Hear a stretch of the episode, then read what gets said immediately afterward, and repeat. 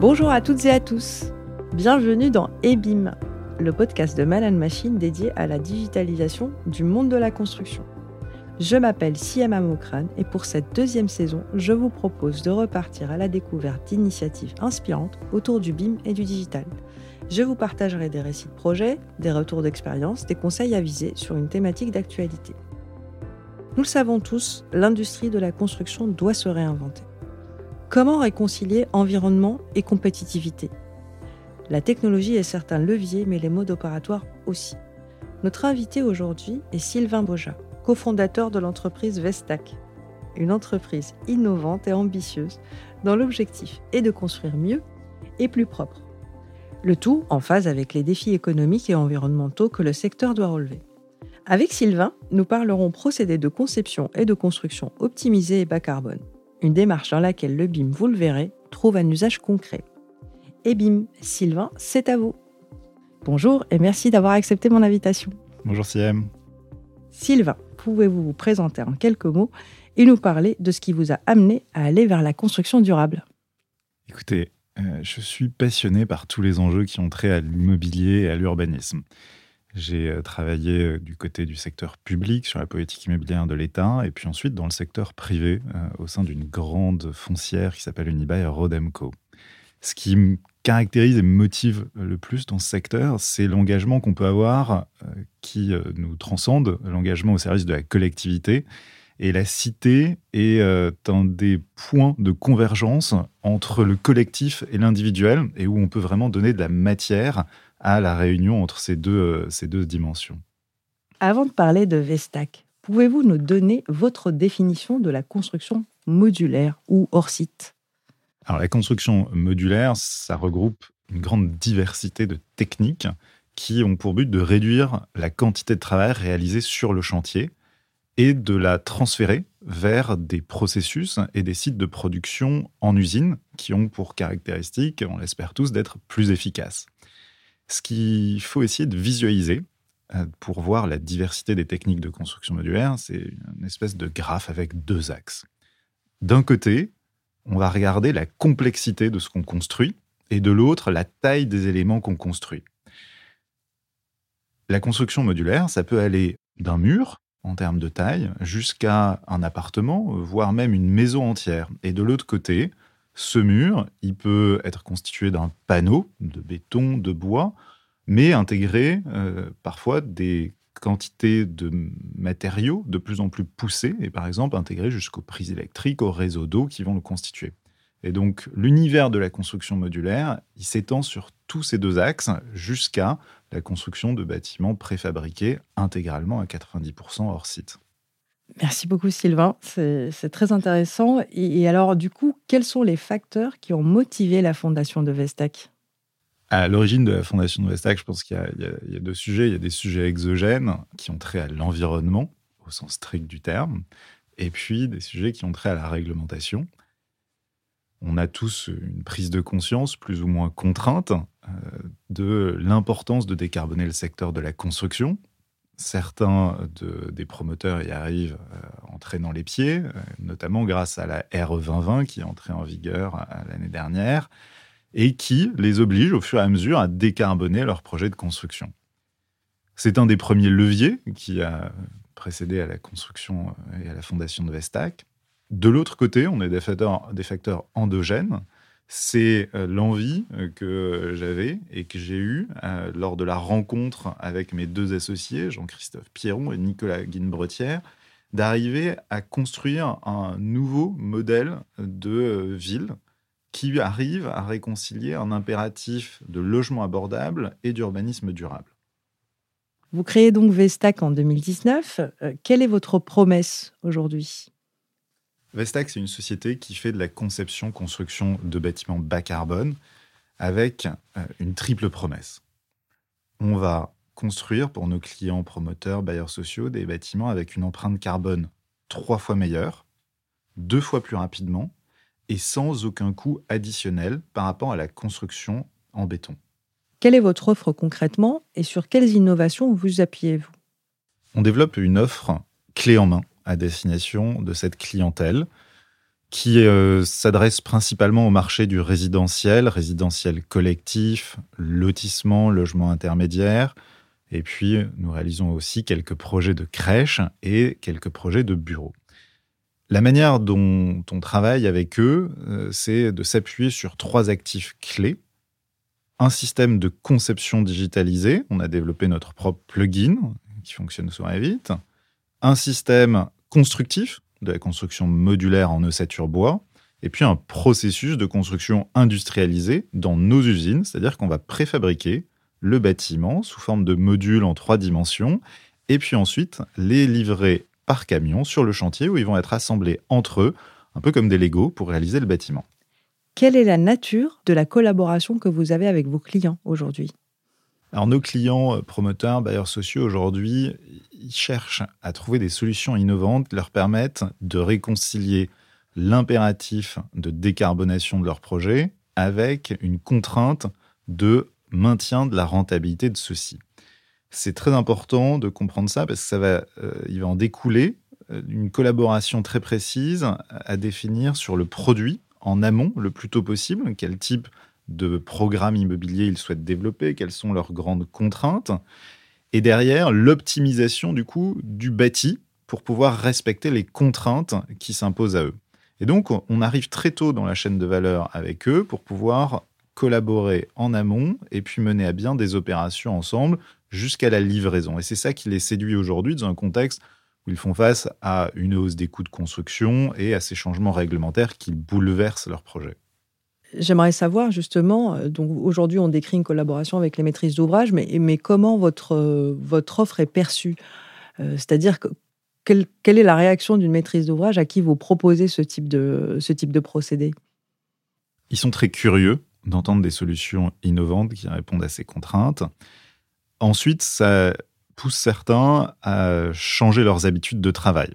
Et ça, effectivement, c'est indispensable parce que l'on voit bien que si le projet ne découle pas d'une analyse euh, en amont incluant le système constructif, on ne va pas pouvoir tirer parti des bénéfices de la construction modulaire et de l'industrialisation des processus. La nécessaire collaboration va mieux fonctionner avec certains qu'avec d'autres. Euh, on voit très bien que certains sont très habitués à travailler sur des projets en béton, à euh, ne pas anticiper les spécificités lors de, la conception initiale des projets, tandis que d'autres voient en fait le vent tourner et euh, sont très preneurs d'un accompagnement sur ces nouveaux modes de construction, mais également sur les nouveaux modes de conception. Le BIM est également une vraie révolution pour eux. Ils la voient souvent par le prisme aval, en se disant tiens, comment est-ce que je vais pouvoir digitaliser euh, mon patrimoine, et ils ont énormément de mal à l'anticiper. C'est pas leur cœur de métier, et donc nous on apporte une forte valeur ajoutée dans l'inclusion d'un projet dans un processus BIM. Alors pour rebondir un petit peu sur la question du BIM aujourd'hui, euh, bah, comment le BIM s'insère justement concrètement dans votre processus de travail? Le BIM, c'est la colonne vertébrale de nos projets. On a une démarche qui va de la conception du bâtiment dès les premières esquisses, qui va être réalisée sous Revit. On va essayer de faire collaborer les architectes avec nous en les faisant travailler au sein d'un environnement qui est, je dirais, sécurisé.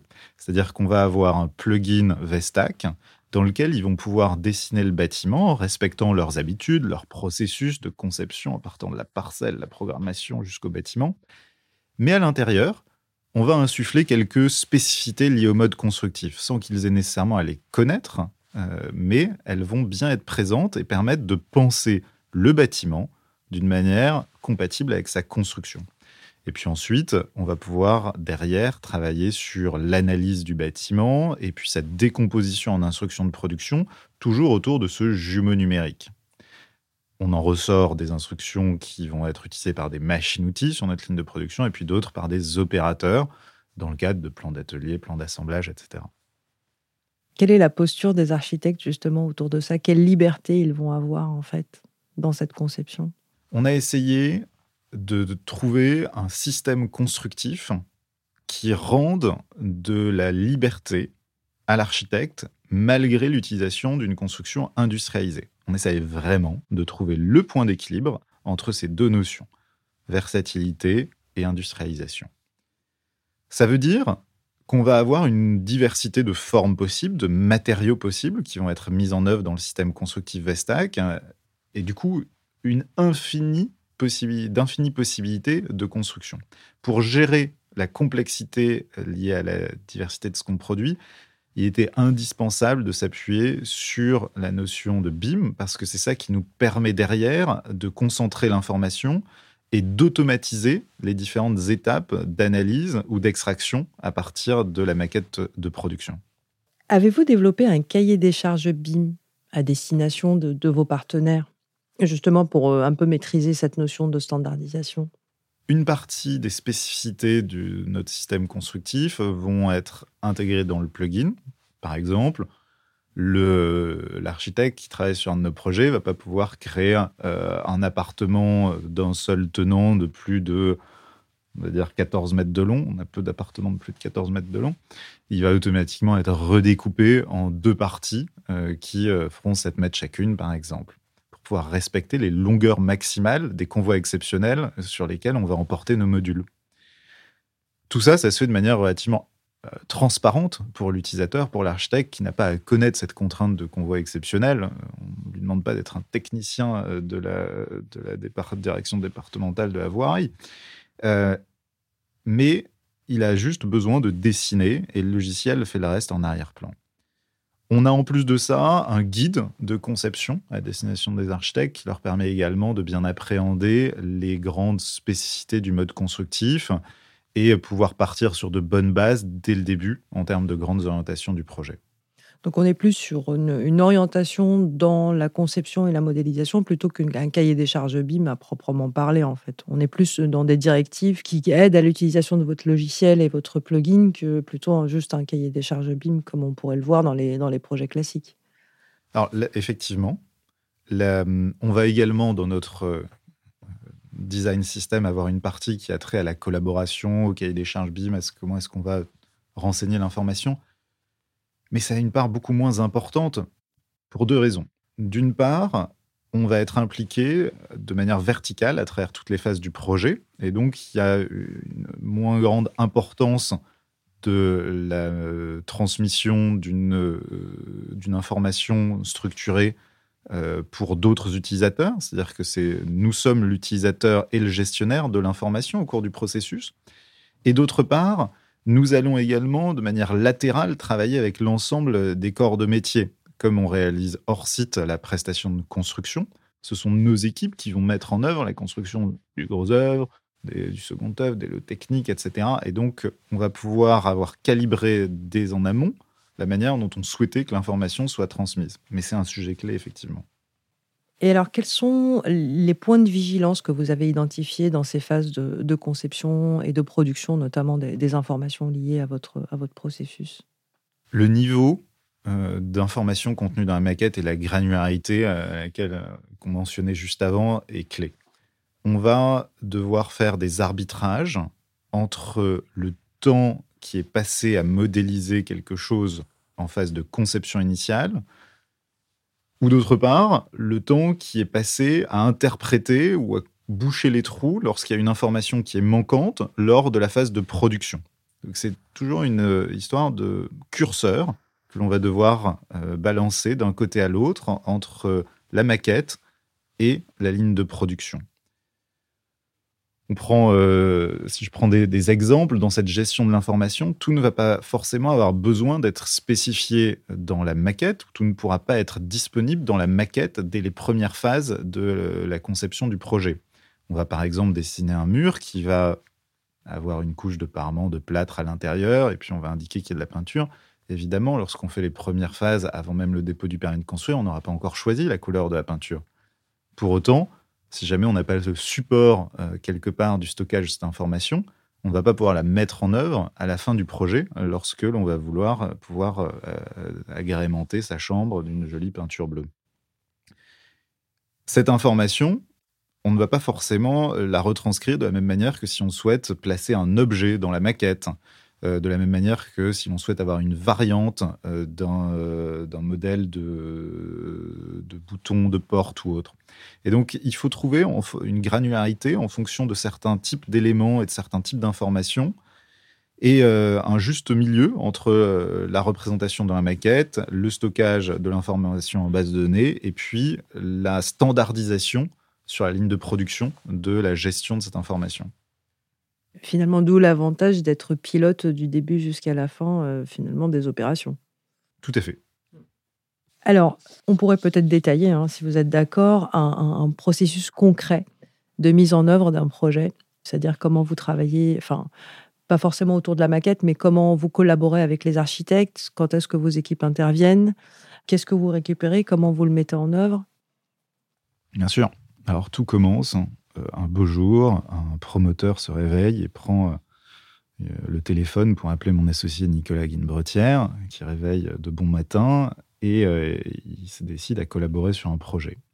L'enjeu à ce moment-là, ça va être d'arriver à déterminer quel est l'architecte que l'on va pouvoir mettre sur ce projet. Est-ce qu'il y a déjà un architecte qui a été nommé, choisi, souhaité par la ville? Est-ce qu'on pousse un de nos architectes partenaires?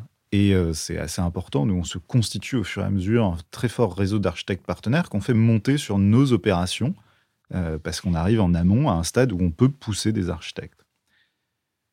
Quel qu'il soit, choisi par le maître d'ouvrage, partenaire de Vestac, cet architecte, on va le mettre en situation de dessiner dans euh, un environnement Vestac c'est-à-dire qu'on va lui donner un Vestac Design System, le kit de construction, on va lui donner un accès à notre plugin, et il va pouvoir faire les premières esquisses de la maquette euh, euh, jusqu'au dépôt du permis de construire euh, en maquette, ce qu'on appelle architecturale. C'est-à-dire qu'à ce moment-là, on a un niveau de détail qui ne comprend pas l'intégralité des pièces qui vont être intégrées au processus de fabrication. On a simplement des formes, des formes de murs, de planchers, avec déjà les couches qui sont modélisées, mais pas euh, décomposées et découpées en termes de plaques et de montants. Une fois que le projet a été euh, instruit ou est en cours d'instruction en termes de permis de construire, va commencer une phase d'analyse. on a un bureau d'études interne chez Vestac. On s'appuie également sur des bureaux d'études externes pour certaines spécificités des projets. Et euh, cette analyse, c'est ça qui est intéressant, a évidemment une dimension récursive, c'est-à-dire qu'on va avoir certains ajustements euh, liés euh, aux résultats de l'analyse structurelle, par exemple, ou de l'analyse thermique, qui pourront avoir des impacts sur les choix finaux en termes de matériaux mis en œuvre, de nombre de poteaux, de, nombre de, de, renforts de structure. À la fin, une fois que cette analyse est cristallisée, on va pouvoir en extraire euh, des instructions ou une maquette de production. C'est-à-dire qu'on va décomposer tout d'un coup notre maquette architecturale en un jumeau numérique exact, euh, as, euh, as built, du projet. On va décomposer tous les murs, les planchers en plaques, réaliser des réservations pour le passage des réseaux, etc. Et optimiser la décomposition de ces éléments, de nouveau, grâce à certains euh, modules de notre propre plugin interne qui répondaient à des euh, inefficiences ou à des trous dans la raquette de ce qu'on avait pu euh, constater dans d'autres solutions qui existaient sur le marché. Tout ça nous permet à la fin d'avoir une maquette de laquelle on extrait ces instructions de production pour les machines à commande numérique et pour les opérateurs. Et là, on lance la fabrication et donc, vous avez euh, nos propres machines-outils euh, qui ont été euh, réalisées par des roboticiens internes à Vestac, de l'équipe de Jean-Christophe Pierron, qui vont tout d'un coup découper, assembler des éléments entre eux pour réaliser en 2D ces murs, ces planchers. Et puis ensuite, on met tout ça en volume pour faire des modules et ça part sur le chantier. Alors, jusqu'où va votre volet modulaire euh, Quel est le niveau de détail, quelque part, de vos modules aujourd'hui hein, en termes de fabrication? Et euh, est-ce que vous fabriquez des logements complets? Euh, Y a-t-il une possibilité d'avoir un peu de latitude dans, par exemple, la modification des façades? Quelle, on latitude voilà, on peut avoir autour de ce concept? Alors, il y a deux notions, je pense, à l'intérieur de, la question. Il y a une question, effectivement, du degré de, préfabrication, jusqu'où on va dans, cette préparation à l'usine de la construction. Et là, on peut regarder, de manière très simple, les pièces qui, nous entourent les uns les autres, euh, et enlever, en fait, certaines couches. Par exemple, la peinture, qu'on va réaliser sur site. On va enlever le revêtement de sol qu'on va réaliser tout à la fin du projet, sinon ça va être euh, abîmé par les bottes pleines de boue des uns et des autres sur le chantier. Et puis évidemment, on aura des raccords entre les modules en termes de euh, raccords de réseau électrique, de plomberie, de raccords entre les murs, qui seront réalisés sur le chantier. Tout ce qu'il y a à l'intérieur du module va sinon être préfabriqué. On va essayer de faire 80 à 90% du travail à l'usine construire le gros œuvre du module, les différentes plaques euh, de contreventement, l'isolation, intégrer les menuiseries, les portes intérieures, etc. Et, donc limiter au maximum le travail qui va être fait euh, sur chantier à l'intérieur du bâtiment. En plus de ça, sur certains projets, on va évidemment avoir la toiture euh, qui va pas forcément arriver avec le module, lorsque ce sont des, toitures avec des pentes fortes, et les fondations qui doivent nécessairement être faites sur le chantier c'est pas parce qu'on réalise 80% du travail en usine que euh, on standardise et ne laisse aucune euh, variabilité euh, dans ce qui est fabriqué. C'est ce que je disais un peu tout à l'heure avec ce degré d'équilibre à avoir entre la versatilité et l'industrialisation. On souhaite pouvoir faire varier les formes des modules, faire varier les niveaux, les revêtements de façade, la couleur des finitions, dans le cadre des constructions que l'on réalise. On a livré des projets avec des façades en métal, en bardage bois, en plaques de bois, euh, on fait de l'enduit, etc. Donc euh, ça permet de s'adapter à une grande diversité euh, de niveaux de finition. Aujourd'hui, on, parle de bois justement et, de mixité des, matériaux. Donc votre pari, c'est vraiment d'aller complètement sur la construction bois ou est-ce que voilà, vous envisagez d'autres solutions? Notre ADN, c'est de tuer le béton. On remplace le béton comme matériau de structure par du bois.